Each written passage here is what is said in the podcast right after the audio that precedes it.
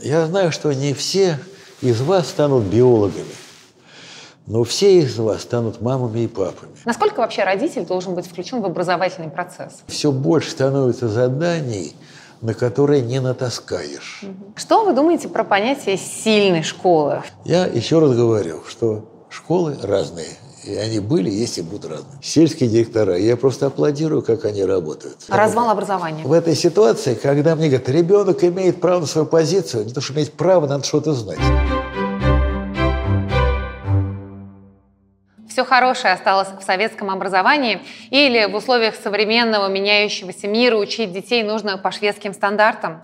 Что значит быть на стороне своего ребенка, когда речь заходит о конфликтах в школе? Мы продолжаем говорить о самых наболевших вопросах образования детей. И сегодня у нас в гостях директор одной из лучших московских школ Евгений Александрович Ямбург.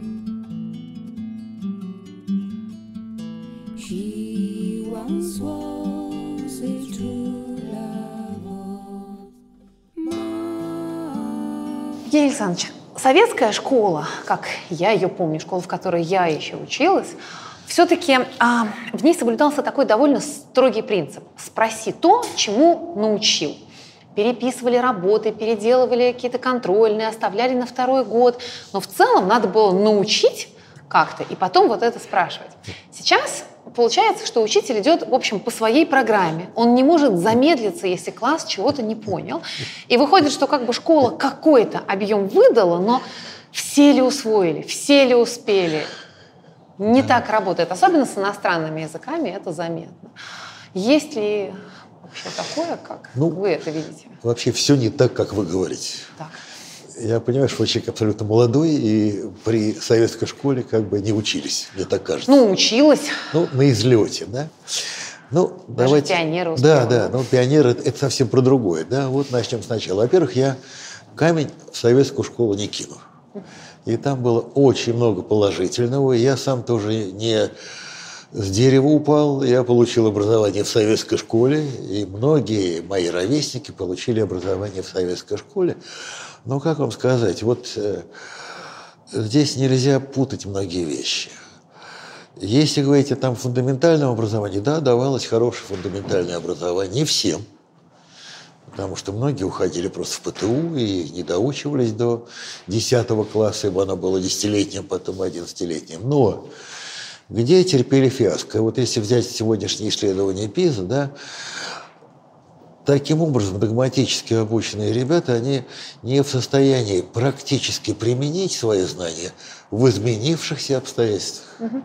Вот этого не давалось. Теперь, если брать там химию, физику, математику, да, окей, все замечательно. Но если брать гуманитарные науки, то, в общем, это было идеологическое вранье. Поэтому не будем так вот уж одним махом говорить, а да это, сюда это и так далее. Поэтому были плюсы, но и были чрезвычайные минусы. Как и сегодня. Есть плюсы, а есть минусы.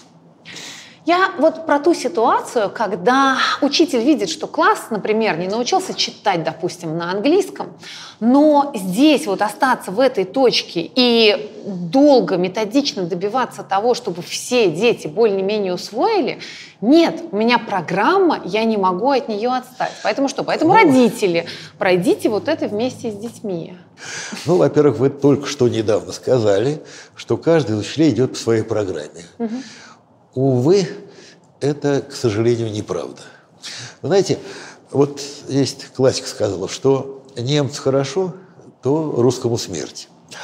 Значит, во всем мире вот электронные носители информации, да, работа в онлайне, это облегчило дело, нам она осложнила. Причем свою лепту внес ковид. Угу. Для того, чтобы не потерять единое образовательное пространство, значит, временно-временно, был сделан такой контент, где очень все четко определено. Это даже не метафора. Два часа на преступление, два на наказание. Имеется не правоведение, а Достоевский. И четыре часа на дождевого червя. Шаг вправо, шаг влево, как побег. Это временная такая вроде бы как история. Ну, а я, например, хочу преступление наказания или войну и мир, там 10 часов да. изучать, а что-то дать обзорно и так далее. Но поскольку все идет в эту машину под названием электронный журнал, угу. Нет, конечно, можно и при советской власти мы так жили. Одно пишем, другое говорим, третье думаем. Ну, как-то уже врать не хочется, уже надоело. Понимаете? Да. Вот, поэтому никакой там программы для каждого отдельной нет, но, слава богу, появилась некая вариативность. Она не только с иностранным языком связана, потому что, ну, знаете как, Богу Богу, слесарю слесарю, а кесарю кесарю. И поэтому, если говорить о продвинутых детях, с хорошей мотивацией, с хорошим здоровьем, а таких все меньше и меньше, почти уже не осталось, да, то для них существуют вот гимназические, лицейские классы. И там это нормально все. Потому что держать даже в первом классе есть, скажем, в Москве вариативность. Ну, например, есть такая вещь, как эффективная начальная школа. Да. Это означает, что те дети мотивированы и так далее, но они уже приходят, они уже читают, и тогда, ну что с ними заниматься слоговым чтением? И поэтому за полгода проходит с первого класса, сразу переходит во второй а другим надо потоптаться на этих вещах. И тут на самом деле ничего плохого ни в том, ни в другом нет. Потому что дети развиваются какие-то анахроны, так по синусоиде. То одни вперед вырываются, то другие вырываются, и все еще 50 раз будет меняться. Поэтому все очень непросто вот в этой ситуации, понимаете? Образование – это такая штука, она эта система должна быть и в меру консервативна, иначе мы действительно разрушим какие-то традиции. Угу и в меру революционно. Не или-или, понимаете, а и-и. Это как два плеча коромысла, которые надо держать в равновесии все время. Но с иностранным языком ведь тоже, ведь мы, к сожалению, я все время цитирую двух людей, очень непохожих. Один из них Владимир Ленин, который написал «Школа вне жизни, вне политики, ложь и лицемерие», да? А другой Януш Корчик, которого школа стоит не на Луне. И, естественно, весь контекст общественно-политический, экономический, нравственный, она впитывает в себя.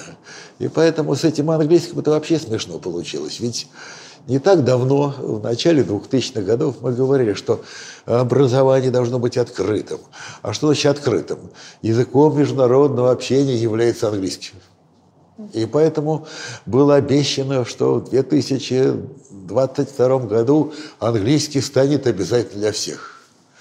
Но дискурс резко изменился. Мы стали внезапными патриотами. И поэтому, когда господин Жириновский говорит о том, что вообще нечего изучать иностранные языки, надо русский язык, это особо не трогать от него, который является знатоком восточных языков, английского и так далее. Но это уже политическая такая история. И вот теперь вроде как принято решение английский отменить как обязательный. Ну уж кто учит, тот учит, а у меня, скажем, в отдельных классах дети учат два языка. Английский, французский английский, немецкий. Поэтому школу трясет, но не по причине самой школы, а по причине контекста, который меняется.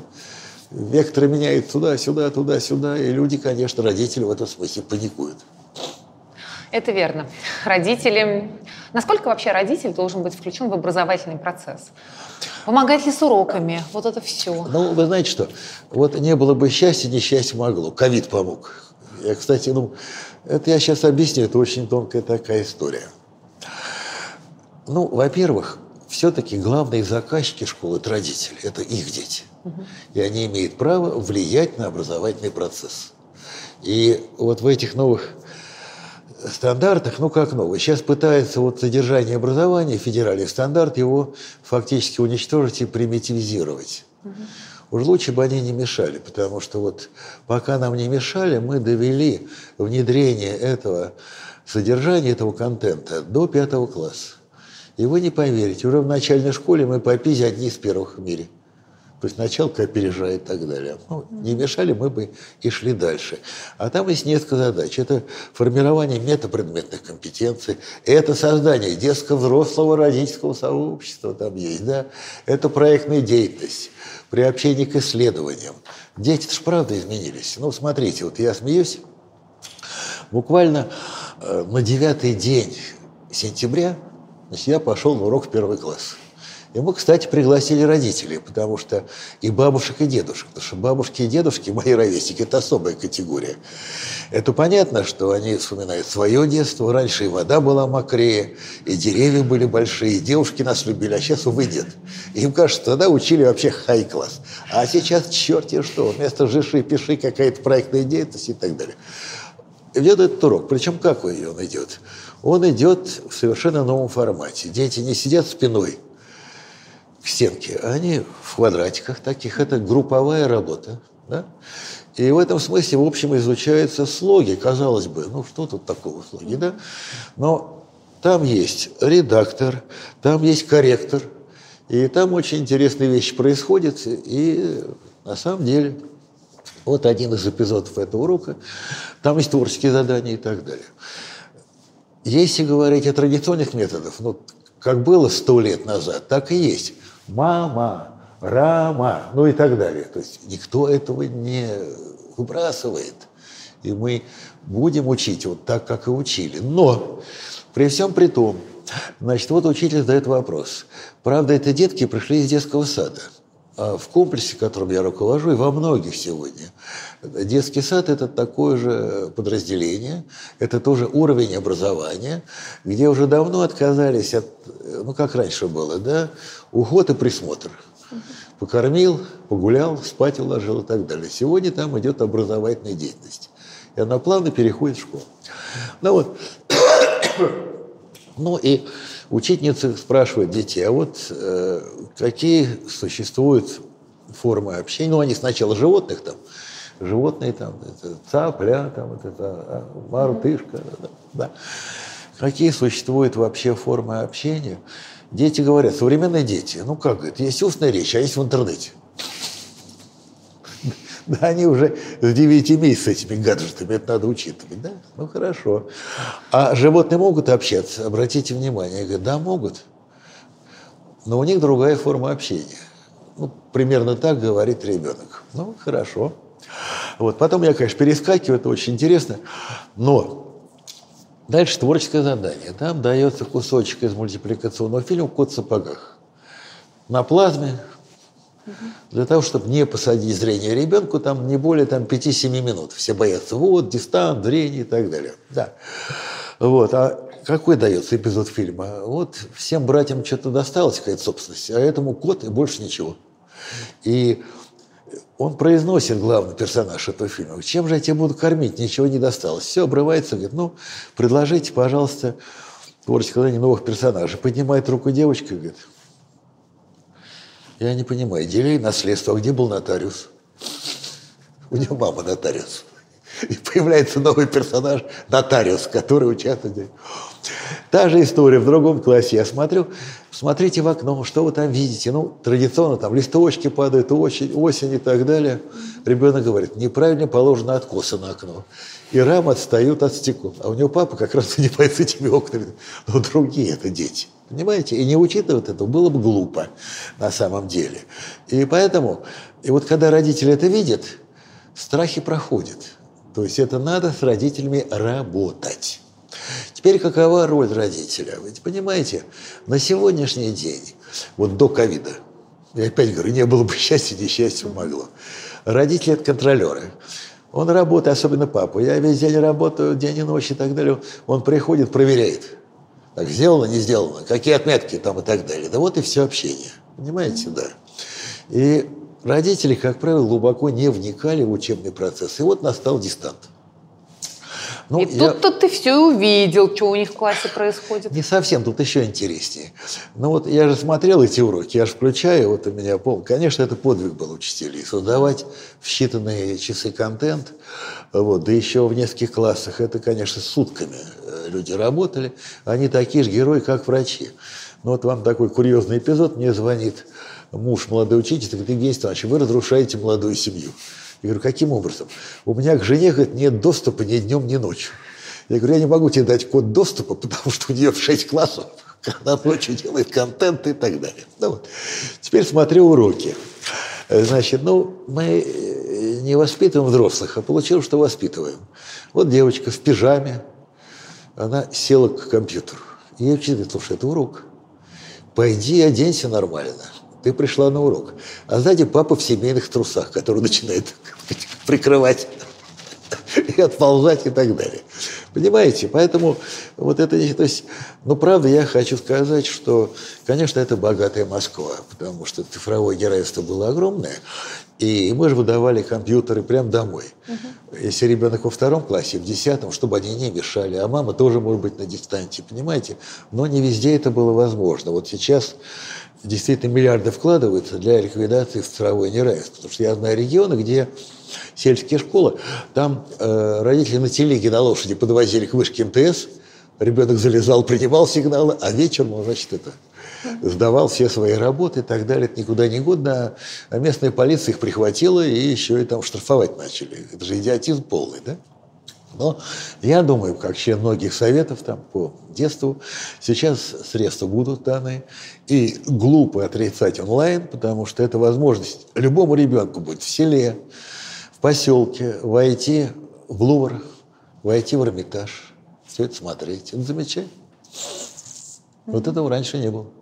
То, что вы описали, рассказывая про урок в первом классе... Девятый день, я подчеркиваю. Девятый день. Да, Слушайте, да. ну так же вообще не везде. Так, я не знаю где, я не знаю, сколько наберем. Мы 10 школ Москвы, где ставят парты буквы «П», когда делают эти Ну, вы знаете, что давайте без культа личности. Ну, во-первых, и в Москве наберете полно, не все же.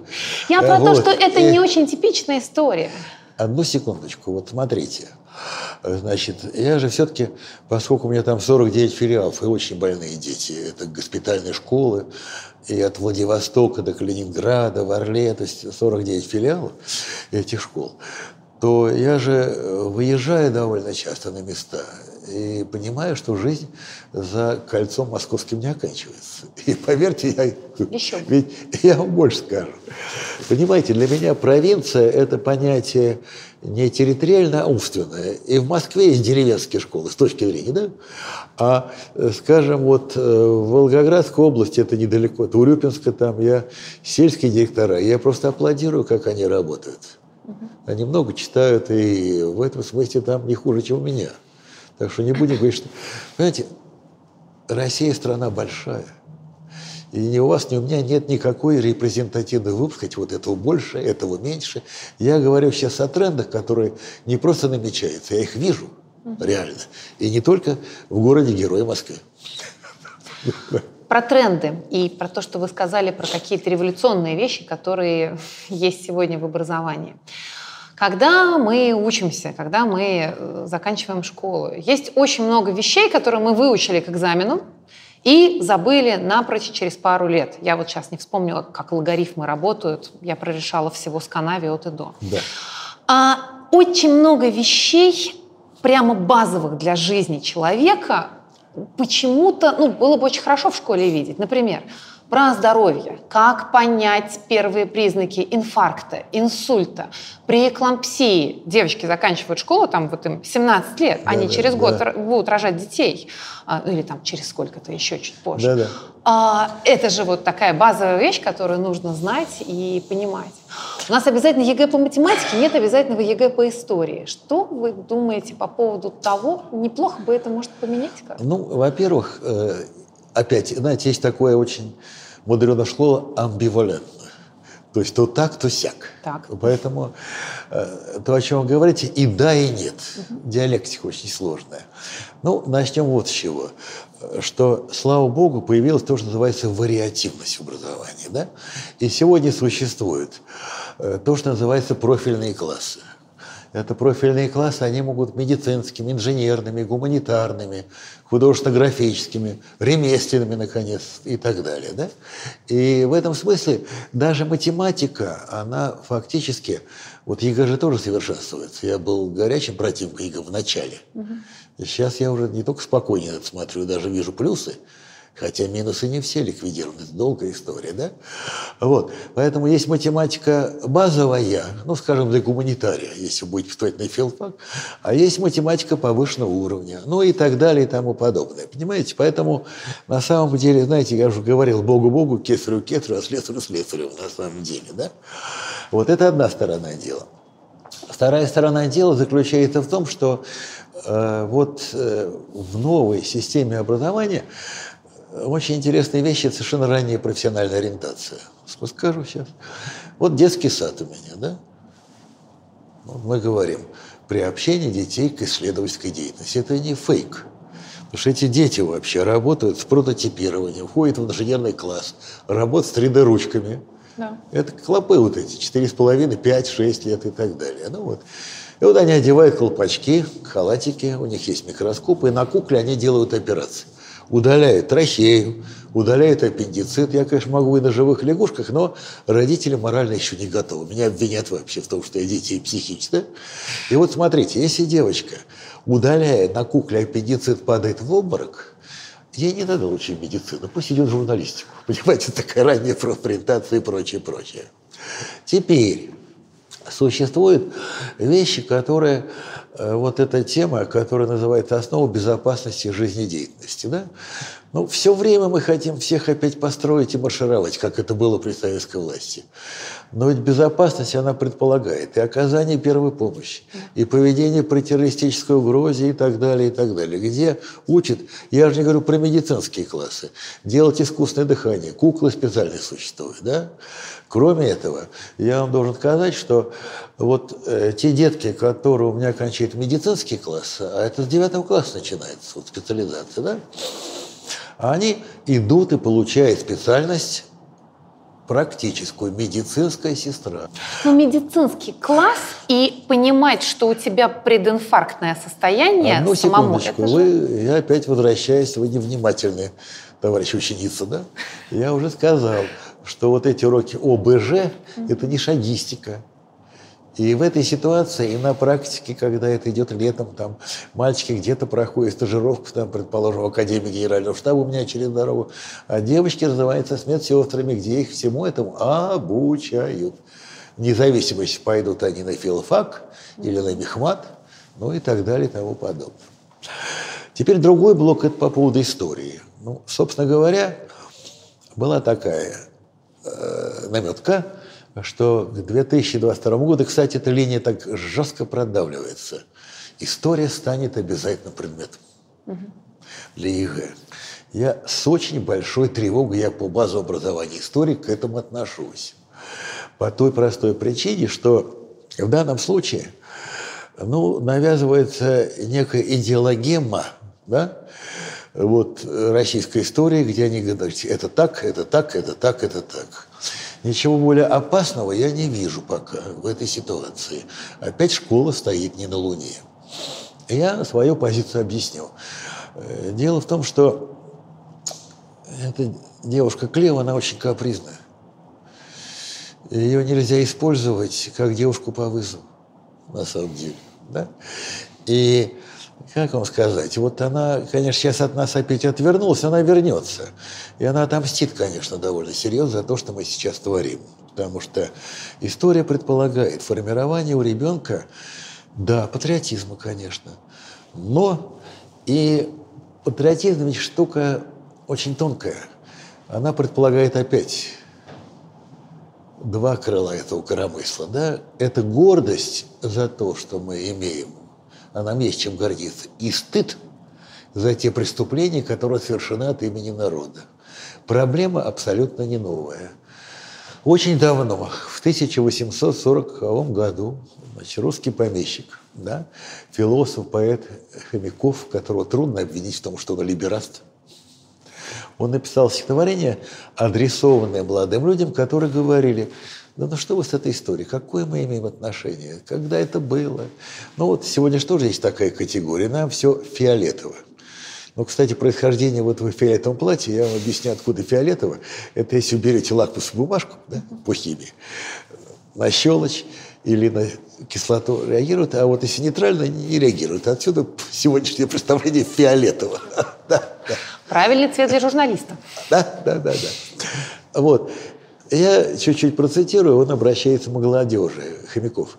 «Не говорите то былое, то старина, то грех отцов, А ваш племя молодой не знает старых тех грехов. Нет, этот грех, он вместе с вами. Он в наших жилах и крови. Он сросся с нашими сердцами, сердцами хладными к любви. За все, за всякое страдание, за всякий попранный закон, за темный отцов предания, за тяжкий грех былых времен, за все беды родного края пред Богом благости и сил, молитесь, плача и рыдая, чтобы он простил, чтобы он простил. Это большое стихотворение, времени мало. И он перечитает «За клевету на Годунова, позор и его детей». Тут никакого там царевича он, конечно, не ну, комиссии работали и так далее. И вот в этой связи я вам должен сказать, что история такая штука, которая помогает вырабатывать у детей критическое мышление. А критическое мышление – это мощный способ борьбы с манипуляциями – Потому что сегодня манипулируют все. Все грешат на интернет. А что, телевидение манипулирует? А что, политические деятели не манипулируют? А что, молодежная субкультура не манипулирует? Я имею в виду нацики, там, готы и так далее. А что, конфессии, при всем уважении, не манипулируют? Так вот, не надо путать две вещи. У нас у людей каша в голове. Не надо путать идеологию и мировоззрение. И когда нам говорят, вот, в 90-е годы школы перестали заниматься воспитанием, это наглая ложь. Мы что, в походы перестали водить, экспедиции запускать? Мы что, не делали театральные фестивали? Ну и так вот, спортивные соревнования. А вот что ушло? Идеология ушла. И если вы посмотрите даже нашу измененную Конституцию сейчас, первую часть, там отрицается необходимость идеологии в образовании. Почему? Потому что не может быть одной и той же идеологии для верующего атеиста, для людей разных конфессий. В такой многонациональной и поликонфессиональной стране не может быть единой идеологии для всех. А то, что сейчас выдается за воспитание, на самом деле это подмена. Навязывается идеология тихой сапы. Но идеология – это мертвевшее мировоззрение – это то, что предписывается и навязывается, да? А мировоззрение человек вырабатывает сам. И вот это надо понимать очень хорошо. Здесь очень много происходит подмен сегодня. Поэтому введение нормативного вот такого экзамена – это палка о двух концах. Да? А вот экзамен по выбору, ну, действительно, тогда люди выбирают сознательно, когда они идут. И на сегодняшний день ЕГЭ очень усовершенствовал. Там, например, во-первых, ушла угадайка. А почему я был против ЕГЭ как гуманитарий? Когда 15 лет или уже забыл, 14 назад вводилось, да, ну, например, там был вопрос по литературе. Это не фейк.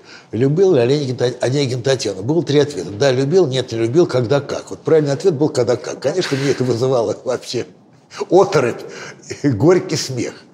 Значит, угадайку это сняли. Теперь, в этой истории есть эссе. Для того, чтобы написать это эссе по истории, надо представлять себе, что, скажем, Шекспир и Иван Грозный – это современники. Что мушкетеры, значит, вернее, не мушкетеры, а гвардейцы кардинала и царь Алексей Михайлович Тишайш – это тоже современники. Дальше. Там вы можете приводить документы и различные точки зрения. Вы не обязаны примыкать к какой-то точке зрения. Есть такая, есть такая, и не требушка ли вот, вот так и взяли под козырек. В этом смысле огромным подспорьем прогрессивных школ, не всех, конечно, сложно, является так называемый перевернутый урок. На пальцах это объясняю, что такое. Первое. Дети в интернете получают задание найти документы. Да? Дальше. Найти разные точки зрения. И учитель выступает не в роли ментора такого, первое, второе, третье, он выступает в роли модератора. То есть он перевернутый не в том смысле на голову, наоборот, на ноги встает. Зачем он следит? Первое, чтобы дети отличали фейк от факта. Чтобы они, второе, не базируясь на одном факте, а только на системе фактов. Но самое главное, зачем он следит – за той наукой, которую изобрел скромный калужский учитель, а впоследствии Булат Шалча Куджава, замечательный поэт, я имел счастье с ним общаться, святая наука расслышать друг другу, чтобы они не переходили на личности, чтобы они уважали чужую точку зрения. И в этом смысле воспитательное значение колоссальное. Это очень отличается от ток-шоу по телевизору, где взрослые люди орут друг на друга, поливают помоями в прямом. Это страшнее, чем любая порнография. Понимаете? И так далее. И это новое. Вы будете поражены. Вы знаете, кто это придумал все? Сегодня это во всем мире идет. И к нам потихоньку доходит. Но так бывает. Мы изобретаем, потом уходит. Это придумала великолепная советская академия Милица Васильевна Нечкина, специалист по декабристам. Угу. И в вузах она это применила в дискуссиях еще в 30-е годы прошлого века. Вот вам и все. Понимаете? Поэтому трудно ну, представить себе. Э, нет, можно, конечно, и вызубрить что-то по учебнику. Теперь о лишних знаниях про логарифмы. Да? Вот я вам должен сказать, и будете смеяться. Знания, на мой взгляд, лишними не бывает. Я вас про химию хотела спросить. А я про химию вам отвечу. Я вот и не только я, но еще одна уважаемая женщина вам ответит. Да? Я в годы онной советской власти кончал химическую спецшколу. Потому что был такой тренд, Коммунизм есть советская власть, плюс химизация всей страны. Появились эти нейлоновые рубашки, искусственные шубы и так далее. Надо было 10 часов химии, я зверел.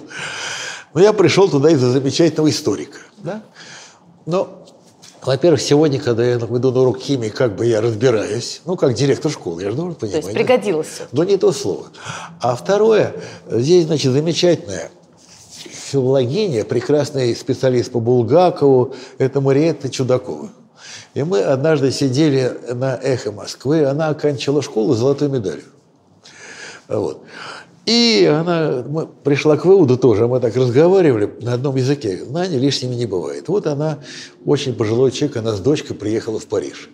А дочка отравилась, и скорой нет. Она побежала в аптеку, она же не будет говорить «Ля марганцовка». Она записала формулу марганцовки, промыла дочь. Знаний лишними не бывает. Другое дело их объем там и так далее и тому подобное. И понятно, что, скажем, вам логарифмы сегодня не нужны, но ведь это же другая задача. То есть математика уже тем хороша, что она ум в порядок приводит. Я, кстати, сейчас на это посмотрела совершенно по-другому. Я да, взяла да, тест да. по ранней диагностике деменции и поняла, что половину вопросов оттуда я могу решить вот просто с лету, именно потому, что я там с ребенком помогаю ребенку решать олимпиадные задачки. Вот еще два года назад я бы зависла. А ну, и вам пригодилось, понимаете? Знаете, ведь это вспыхивает на глубине сознания. У меня был друг такой, он очень умер от рака. Это отдельная очень больная тема. Это Боря такой Меркулов. Он преподавал в биологической знаменитой школе 199 где директором был тоже мой покойный друг Мария Древна Комлева, и нет уже на свете. Вот. И он входил в класс и говорил детям, я знаю, что не все из вас станут биологами. Но все из вас станут мамами и папами. И вам это пригодится. Это к вопросу о миссии родителей. Знаете, как Рождественский написал, хотите ли вы, не хотите, вы прежде всего родители. И чтобы не потерять контакт с ребенком, и чтобы не превратиться в такого гнусного контролера, который отстраняется от ребенка, и поэтому ребенок в компьютере зависает, а потом они обижаются, что тятя-тятя наши сети притащили мертвеца. А вы что для этого делаете? Для того, чтобы был непосредственный контакт. Все, контроль и учет, как милиционер. Чтобы вот с историей э, как завершить тему, да. в многих западных программах история рассматривается, исторические процессы рассматриваются процессами. Например, там мы рассматриваем революции, и вот смотрим, тут во Франции так, в Англии так, революция, да, реакция, да. вот так вот. Что бы вы, как вы сейчас видите правильное преподавание истории? Как? Нет, одну секунду. Я уже говорил, что, что значит правильно. Если вы махровый гуманитарий, и вы готовы со мной работать, это будет один стиль преподавания истории, и целый набор инструментов, в том числе, о которых я вам говорил, он будет применен. Если все-таки вы выбрали себе другую сферу, то это будет скорее не история, а культурология – ну, потому что, знаете что, это пласты очень серьезные. Вот мы не любим, мы не уважаем пророков в своем Отечестве. Понимаете? И был такой в Красноярске директор института уж совершенствования учителей Васильев. Да? Он провел блистательный совершенно эксперимент. Значит, взяли учителей физики, и одних дрессировали на методику физики, на содержание, а других водили по картинным галереям, на спектакли. Они слушали молодого Хворостовского, который из Красноярска, как известно, да? И потом через некоторое время проверили, выяснилось, что те, у кого культурный бэкграунд расширили, углубили, они лучше преподавали физику, чем те, кого дрессировали на физику. Вот нет, Интересно. понимаете, как это торговая лошадь. Да? Я в цирке работал, я хорошо знаю, как она ходит, только так. Вот. Поэтому здесь вопрос уже и не только подходов, а понимания. Вот это нужно любому человеку, историку, не историку и так далее. А, вот в огромной массе статей об образовании, которые сегодня существуют в самых разных изданиях, да. очень часто рассказывается, что вот в Финляндии а вот в Норвегии, а вот то ли дело в Швеции. Слушайте, ну тут я своей другой поворачиваюсь в профессии. Я же все-таки практика ползаю по земле, да, и все-таки полвека в образовании. И хорошо знаете европейскую ситуацию. Да не только. Я это изучаю как академик, извините. Да? Ну, потому что у нас же очень интересные люди. Вот это же беда большая. Значит, у нас ведь часто так. Люди изобретают велосипед и удивляются, почему он едет как Мерседес. То есть берутся какие-то модели, которые дискредитировали себя в Америке в 60-е годы, или в той же Финляндии, в Швеции и так далее. Давайте со Швеции начнем. Я год-два назад, еще до ковида, туда приехал. Для того, чтобы посмотреть эту замечательную, хваленую систему шведского образования. Потрясающе. А у меня там есть девочки. Нет, ну какие девочки? Учительницы, которые вышли замуж и они там преподают. Для простоты восприятия возьмем музыку. Я не буду там математику, физику, возьмем музыку.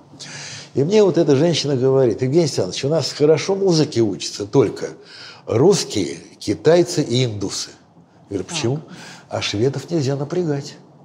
Я говорю, как же, скрипку я же учился держать больно, а сальфет же это нудно. А как же Ойстер, который у своего сына был по рукам? Ну что это вообще здесь нельзя. То есть оно такое щадящее, комфортное образование. Ну, конечно, это нехорошо, потому что, знаете что, вот это опять нас отсылает к некому господину Споку, на котором помешана наша мамочка, которого ребенка надо любить, ему надо ни в чем не отказывать и так далее и тому подобное. Это ранний Спок. Он воспитал два поколения американских истериков – как только эти заласканные и залюбленные дети выходили в социум жесткой конференции, фрустрация, суицид и так далее. И в своих дальнейших работах он отказался от этих вещей. Он пишет об авторитете, о необходимости требований. Но наши родители, они за ранний успок, позднего они не знают. Это заблуждение, огромное совершенно, потому что не может быть все сладенько. И в этом смысле это большой труд – и таких широких ворот в науку нет. Вкалывать надо. Я не за то, чтобы школу превращать в тюрьму. Но превращать это в клуб свиданий интересных я бы тоже не стал. Дальше я поехал в Упсало. Упсало – это старинная столица Швеции. Там один из древнейших университетов. Там 44 года работал Карл Линней. Это предшественник Дарвина. Нет, там современный скопс. Но старинное здание цело, и аудитория цела. И там по латыни написано на главной аудитории, где до сих пор защищается диссертация. Мыслить свободно – это хорошо, а мыслить правильно – это больше.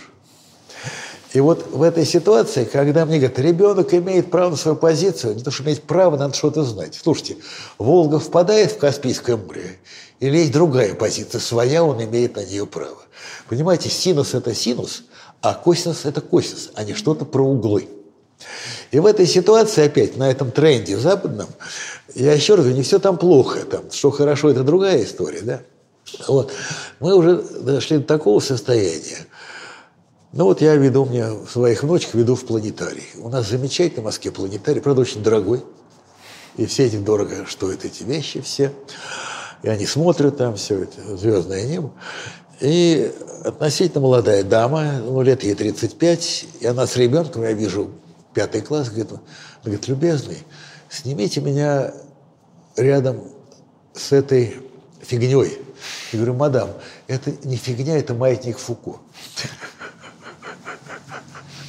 И мы дошли до того, что у нас уже 60% по исследованиям людей считают, что Солнце вращается вокруг Земли. То есть абсолютно не научное мировоззрение, не идеология мировоззрения, да? Вот. И в этой ситуации возьмите по утрам все эти вещи, я забыл, как это называется, по планетам определяет, что будет с человеком. Слово, Астрология. Уже чужие собачья. Кто виноват? Возьмите специальные передачи мистического толка и так далее. Мы уводим людей от научного мировоззрения и от критического мышления. Но тогда ими легче управлять. Это управляемая масса. Поэтому не будем... И знаете, почему я верю в российское образование? Вы не поверите. Мне так вот все-таки судьба послала общаться с очень хорошими людьми. Один из них – Ролан Антонович Быков. Его изумительный фильм «Альборит-66», там есть, я считаю, гимн российского образования. Это очень хорошо, то, что нам пока что плохо. Я когда боржевал, у нас над прорвой висел лозунг «Без стресса нет прогресса». Не может быть только все комфортно. Человеку нужно преодолевать какие-то вещи. Да? Я никогда не забуду, это же давно я этим уже занимаюсь, я говорю, все-таки я полвека в образовании. Вот подбирали абитуриентов для будущих летчиков-ассов. Ну, как взяли? Сняли профиль замечательного асса, ну, как бы, психологические качества реакции там и так далее, и так далее, и отобрали этих ребят. И где-то процентов 40 ушло потом. А знаете почему? А потому что вот, вот это полное совпадение, отсутствие зазора, им было это все ну, как-то так. Напряжение нужно. Знаете?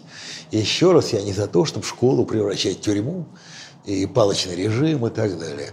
Но вот я говорил, что веселок без стресса нет прогресса. Есть стрессы разрушающие, а есть стрессы созидающие. Вот я за созидающий. То есть не так и не так, аккуратнее. А что-то есть такое, что было бы хорошо взять, например, из европейских э, школ? Ну, прежде всего, это уважение к ребенку. Да? Прежде всего, это настроенность действительно. Ну, потом поверьте, я вам хочу сказать, не путайте массовые школы и элитарные школы. Вот ко мне приезжал лет восемь назад директор Винчестер колледж, это элитарнейшая школа. Там, конечно, и скопус, и старинные здания есть. Он мне подарил такой альбом. А школа существует с 1380 года. И там все директора вот от того и до этого. Я говорю, старик, через 700 лет у нас тоже все будет окей, на самом деле. У нас Куликовская битва была 1382, а у них этот колледж 1380 года. Так что в этом колледже?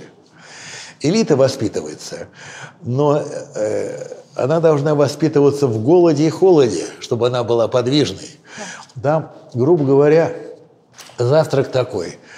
Ну, поридж это замечательный, там, роглик и все. Обед – это горох и кусочек мяса. Ноябрь месяц, они стоят в трусах, и в майках сопли вот так текут, они рисуют. Это не заевшиеся новориши. Они должны быть поджарами, стройными и спортивными. То же самое, как у нас ни черта не знает про э, замечательное женское заведение в Санкт-Петербурге. Понятно, о чем я говорю, да? Для девочек основано. Так. А? Как оно называлось? Тест. В смысле, институт благородных девиц? Ну так вот, на самом деле, там температура в спальнях да. не превышала 12 градусов. Угу. Понимаете? И в этом смысле так их учили и руками работать и так далее. Это потом эти дворянки, выпускницы, даже в ссылке отличались тем, что носили белые блузки. Да? И они не позволяли, если были прямые спины, для того, чтобы научиться есть прямо сюда книжка клалась, сюда, и надо было вот так вот и так далее. Не жалели. Угу. Понимаете? И они выдержали очень многие испытания, которые, к несчастью, на их долю выпали. Поэтому в этой ситуации я хочу сказать, что а вот э, в элитных школах это одно, в обычных массовых школах там чего хочешь, что и делает там ребенок, может сказать, я, а вот я сегодня не буду – и пожаловаться родителям. Но там тоже есть любопытная должность. Вы сказали, родители могут участвовать? Могут. Но диктовать я не позволю, потому что во время операции хирург не советуется с оперируем о выборе методик, инструментов и так далее. А потом сколько людей, столько и мнений. Родители, может быть, и либералам, и консерваторам, и даже, извините, фашистам. И что? Я пойду на поводу? Извините, господа, не пойду. Поэтому это опять чувство меры. Здесь где-то они, где-то мы. Да. Я в одном из ваших интервью я прочитала э, о цифровом перекосе. Можно поподробнее объяснить, что это? Ну, понимаете, какая вещь? Э, это есть такая книжка американская, ну, не будем людей пугать исследованиями. Об опасности она давно достаточно... Ну, понимаете, везде э, попытка все свести к цифровым отчетам ведет к гибели, на самом деле. Не только, кстати говоря, в педагогике, ну, потому что, видите, э, алгебра и гармония не всегда проверяется, мягко говоря, да, но даже в медицине – об этом пишет, Особенно Америк... в медицине. Да, пишет исследователь, потому что там очень хорошие клиники стараются не брать э, людей, у которых очень мало шансов выжить, потому что будет репутация клиники падать угу. и так далее. В полиции, где отчитываются и так далее. И в этой ситуации я еще раз говорю, что я не призываю идти назад. Есть вещи, которые верифицируются и оцифровываются, глупо от этого отказываться. Но когда это становится фетишем, это большая беда. И это уже весь мир начинает понимать. Ну, а мы же у нас догоняющий тип культуры. Мы пока еще наслаждаемся. Что вы думаете про понятие сильной школы? Все родители хотят ребенка в сильную школу, смотрят на рейтинги, на отчеты. Это опять цифровая мания такая. Понимаете, какая вещь? Я вам должен сказать, это очень тоже тонкий вопрос, почему они смотрят на сильную школу. Здесь даже не столько в знаниях, которые она дает, что тоже очень важно. Они хотят среды для своих детей. Это безопасность. Они хотят, чтобы все вокруг было культурно. Понятно, да? Вот. Я же все-таки всю жизнь настаиваю на адаптивной школе, где каждой твари по паре, где э, есть и одаренные, и коррекционные дети, им всем жить вместе. Я в гетто не верю. Им придется жить всем вместе и налаживать коммуникацию, святая наука, расслышать друг друга. Но не отрицаю, что такие школы тоже необходимы. Пусть расцветают все цветы. Но вот две последних ситуации меня, конечно, напрягли. Я не знаю, как я поступлю. Значит, родительница одна у меня забрала ребенка в начале этого года э, в шестом классе. Ну, понятно, маленькая деревенская школа, 3000 человек. на опушке леса. И в одну, я не буду называть корпоративно, в одну очень знаменитую школу, да, естественно, крученую такую, да, да, да, да, да, да, да, да, да. Вот. И дальше, вот в каникулы, слезно просит взять обратно. Я говорю, а что ж такое, ж такую школу? Ж надо было туда прорваться, поступить, специально прописаться рядом. Что, ну да, наверное. Вы, вы не представляете. Там девочки шестого класса курят электронные сигареты в туалете. Но это еще что? Эти свистушки шестого класса. Ради бога, возьмите обратно. Я, конечно, задумался, не хочется. Ты за что боролась, на то и напоролась. А с другой стороны, надо следовать Высоцкому. Я зла не помню, я опять ее возьму. Человек попробовал. Понимаете, ищут пожирнее и погуще. А если брать, скажем, маленьких детей, Господи Боже мой, да не гонитесь вы за этим, потому что э, пусть там будет хорошая Мария Ивановна, которая любит ребенка, не сорвет ему психику.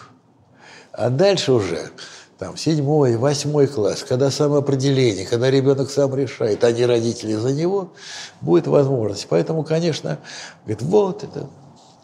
Я еще раз говорю, что школы разные, и они были, есть и будут разные.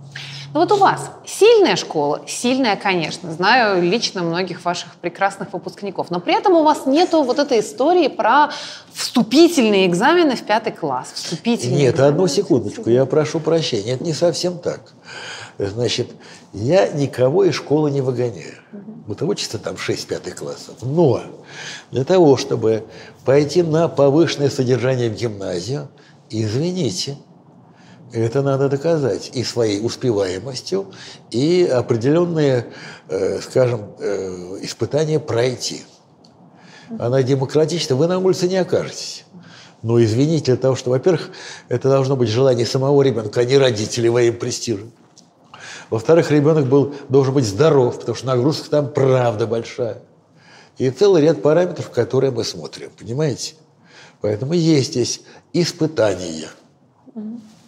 Я скорее про ситуацию, когда дети год с репетиторами готовятся к поступлению там, в пятый класс, в седьмой ну, класс. Репетиторы были Выглядит есть... страшнее, чем как, когда мы не, в университет не, не, Понимаете, поступали. репетиторы были, есть и будут.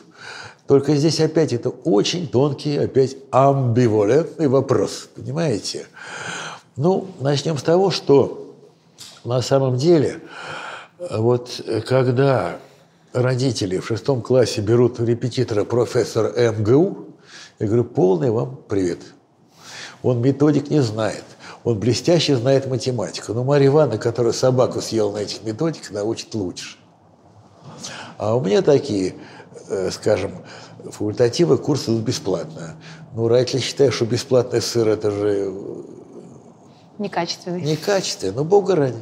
А во-вторых, если ребенок смотрит в окно и ловит ворон, ну и что? Вы платили деньги, если вам некуда девать, платите деньги. Да? Это вот первая история. Второе. Москва – город героя, и поэтому сейчас в Москве есть программа «Бесплатный репетитор».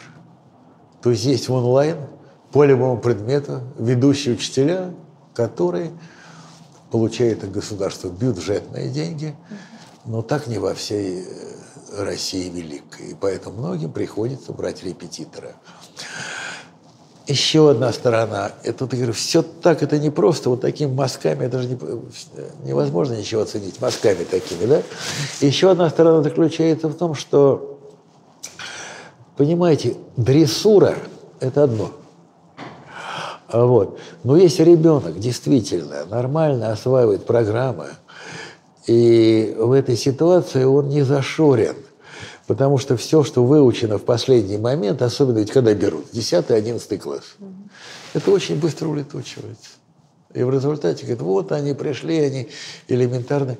А он сдал и забыл. Это лежит на какой-то полке памяти, все это вымыло ему, это все и так далее, и так далее. Понимаете? Это очень тонкая вещь. Да, вот как-то так. Угу. А вот с неспособными детьми, а? как с ними быть? Что вы думаете про вот когда говорят, у нас ребенок вообще вот неспособный? Нет, нет, во-первых, неспособных ребят не бывает. Я уже говорил, Богу-Богу, кесарю кесарева, слесарю слесарева. У одного умные руки, у другого умная голова. Вот. И вообще, если брать там классическую дидактику, нашу американскую, там есть специальные работы. Один ребенок хорошо усваивает скажем, ту же физику в академических аудиториях, а другой работая в автосервисе и ремонтируя руками что-то. Понимаете, очень разные вещи. И в этом смысле это опять уже стратегия и политика школы. У нас, я даже премии плачу детям. Угу. Да, денежные, денежные, денежные. Да? У нас одинаково почетно взять Всероссийскую Олимпиаду или международную, или победить в конкурсе, скажем, Кузнецов – витражи, там, гончарная и так далее, и так далее. Это одинаково почетно, понимаете? И стоит это примерно и, и нравственно, и денежно, и так далее, и так далее. Поэтому, а потом, знаете, как устроена человеческая натура. Вот вы знаете, любовь, любовь творит чудеса. У меня была история лет восемь назад, когда мальчик, ну, скажем так, из коррекционного класса влюбился в девочку из лицея. И вы знаете, на этом фоне так интеллект стал развиваться. А вот такая позиция, что ладно, пусть в школе ребенок вообще учит, как учится, делает, чего хочет, все равно нам перед ЕГЭ надо будет нанимать репетиторов и все заново проходить. Такая родительская позиция. А не помогает. А не помогает. Это иллюзия. И прямо перед ЕГЭ я еще раз говорю – натаскать, ведь понимаете, все больше становится заданий, на которые не натаскаешь. Угу. Вот эссе, о которых я говорил, повышенная математика, где нужно проявить вообще нестандартное мышление, очень серьезное. Ну, если ты поступаешь в физтех, конечно, и так далее, и тому подобное, понимаете? Не помогает, не получится. в последний момент вообще натаскаться и прочее, прочее. Про дистант. У нас сегодня в сознании родителей чума борется с холерой. Да. Одни считают, что дистант погубил детей, и нужно только очно обучать и так далее. и тому Развал образования. а развал образования – чушь это несусветная. Два года показали, что они сдавали ЕГЭ, я сейчас об этом говорю, не хуже, а лучше, чем раньше. Да? Но почему это произошло? Есть категория детей, которые я называю для непрофессионалов тихушники. Это дети с определенной части аутического спектра, интроверты. В больших классах они стеснялись отвечать при всех. А работая в чате с учителем, они с троек подлетели до четверочников. А сдавая ЕГЭ живьем, он не был проще, чем прошлые годы, и они стали пятерочниками. У меня и 200, и 300 бальники есть и так далее. Больше, чем это было до этого самого. Но есть другая сторона. Все отменим очное обучение, будет один дистант, тоже чушь это несусветная, потому что есть такие вещи, которые можно делать глаза в глаза. И я говорю о конвергенции. Вот есть вещи, ну, например, там жиши, пиши через «и», уравнение первой степени, это можно отправить через электронный журнал и пусть тренируется. Но тогда время высвобождается для самого главного, для трансляции ценностей и смыслов культуры. А это надо делать глаза в глаза, когда муха пролетит слышно. Понимаете? Поэтому это опять вот эта вот история. Не или-или, а и-и. И мы уже никогда не откажемся от дистанта, но молиться мы тоже не будем. Вот это так вот. Все-таки, когда родители участвуют в жизни ребенка в школе, как определить для себя грань? С одной стороны, быть на стороне своего ребенка, а с другой стороны, уметь слышать правильные, справедливые требования учителей. Вот когда учитель говорит, Здесь- клеточки он у вас отступать не умеет, что делать? Слушайте, ну вот, знаете, я первый, я на этом тезисе настаиваю, родитель всегда должен быть на стороне своего ребенка. Но не фанатist, сейчас я все это объясню. Есть очень серьезная вещь, кроме этих клеточек, провались они пропадом, это мелочи все, да? Есть такая вещь, как буллинг, да? Да. Травля. Буллинг был всегда и будет всегда. Те, кто утверждает, что при советской власти его не было, они лгут. Вспомните фильм «Чучело». Да? А еще раньше вспомните «Повелитель мух». И это было, есть и будет. Но если родители только контролируют, вот девочка ходила, ходила в школу, например, вдруг она бледная, она не хочет идти в школу. Ну это же сигнал, понимаете? Ну поговори с ребенком, Э, что происходит, вмешайся в эту ситуацию. То есть будь на стороне ребенка, да? Но вторая сторона, вы знаете, у нас же это- как это опять этот планер то туда, то сюда. Знаете, чем я в последнее время сталкиваюсь? Это опять общество в этом смысле сделало такую индукцию этой глупостью. Вот отец строго наказал девочку шестого класса. Она пишет на него в полиции, что он к ней приставал. Мать с ним разводится, да? Он обвиняет в педофилии, она же разрушает семью, она спекулирует на этой вещи. Но процесс закрытый, но это не единственный случай, с которым я встречаюсь сейчас, понимаете? То есть быть на стороне ребенка не значит во всем ему потакать. Как вы поняли, что вы будете заниматься обучением детей со сложными диагнозами? Ой, как это в вашей жизни произошло? Это давнишняя совершенно история. Я говорю, что мне судьба послала дружбу с очень замечательными людьми великими. Один из них выдающийся онколог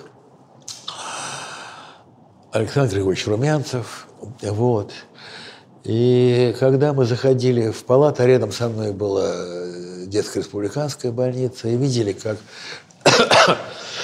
16-летние подростки играют в капельнице, шлангами от капельницы, обсуждают, кто раньше умрет, смотреть на это было невозможно. И мы замыслили вот эту вещь, создание школы для таких детей. Но в России надо жить долго. Прошли годы. И возник этот проект. В те годы выживало таких ребят 13%. А сейчас, если брать онкогематологию, 93-95%. Это не во имя того, чтобы они просто не отстали от этого, э, от остальных детей и так далее. Понимаете, даже после тяжелой химиотерапии надо взять себя в руки, тебя тошнит и начинать заниматься, потому что это отвлекает от болезни. Понимаете? И вот это совместный протокол врачей, педагоги и так далее, вот это мы сделали. Сегодня у нас 49 точек по всей стране. И будет 50. И сегодня попросили киргизы, чтобы сделали такую же школу, белорусы, узбеки и таджики. Так что этот проект «Русский мир» выходит в этом смысле. И прочее, прочее. Ну, в принципе, это очень отдельно, очень Это герои. Еще неизвестно, кто кому больше нужен. Больной здоровому или здоровый больному. Благополучия школ не бывает. Вот у меня тоже пару лет назад у девочки ну, попытка суицида. Ну, трагедия, мальчик от нее ушел. Она еще не знает, что мальчик как автобус. Один отходит, другой приходит. Но когда в качестве волонтера она попала вот к этим девочкам, облысевшим, которые борются за жизнь, и они же дают экзамены очные. Они не хотят по инвалидным квотам и берут на себя вообще 5-6 предметов и так далее.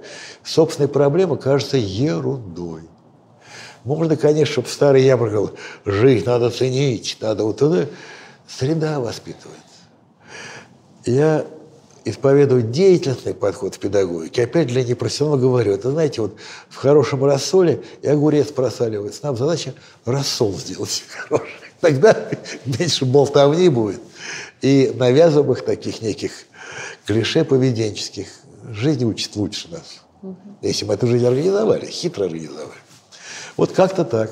Да, да, Вы да. как отец вмешивались а? в процесс обучения? Уроки помогали делать? В школу ходили? А, а вы знаете, что у меня такой необходимости просто не было.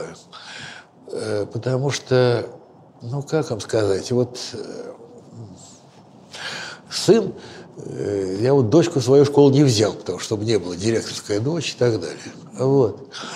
Но тайно учителя договорились с моей супругой, чтобы сына взять. И первый сказал, вот ты меня не знаешь и близко не подходишь. Хотя и дочь, и он, они прошли все эти экспедиции, эти шлюпки, эти, значит, походы. И они все это умеют, и грести, и так далее. И, собственно говоря, дочка замуж-то вышла за парня, который в экспедиции. Жизнь сложилась, да? То есть они участвовали во всех серьезных, интересных, реальных делах школы. Понимаете? А влиять на их успеваемость, Бога ради, не, не надо. Было такое, что хотелось речь произнести там, или, может, произносили, что вот там в дворнике пойдешь, если за умный Не, не, ну, ты, слушай, такая демагогия для непрофессионалов, понимаете. Ведь порой и молчание нам понятнее всяких слов. Ну, слушайте, нет, нет, нет, не было. Во-первых, пальцем не тронул ни одного.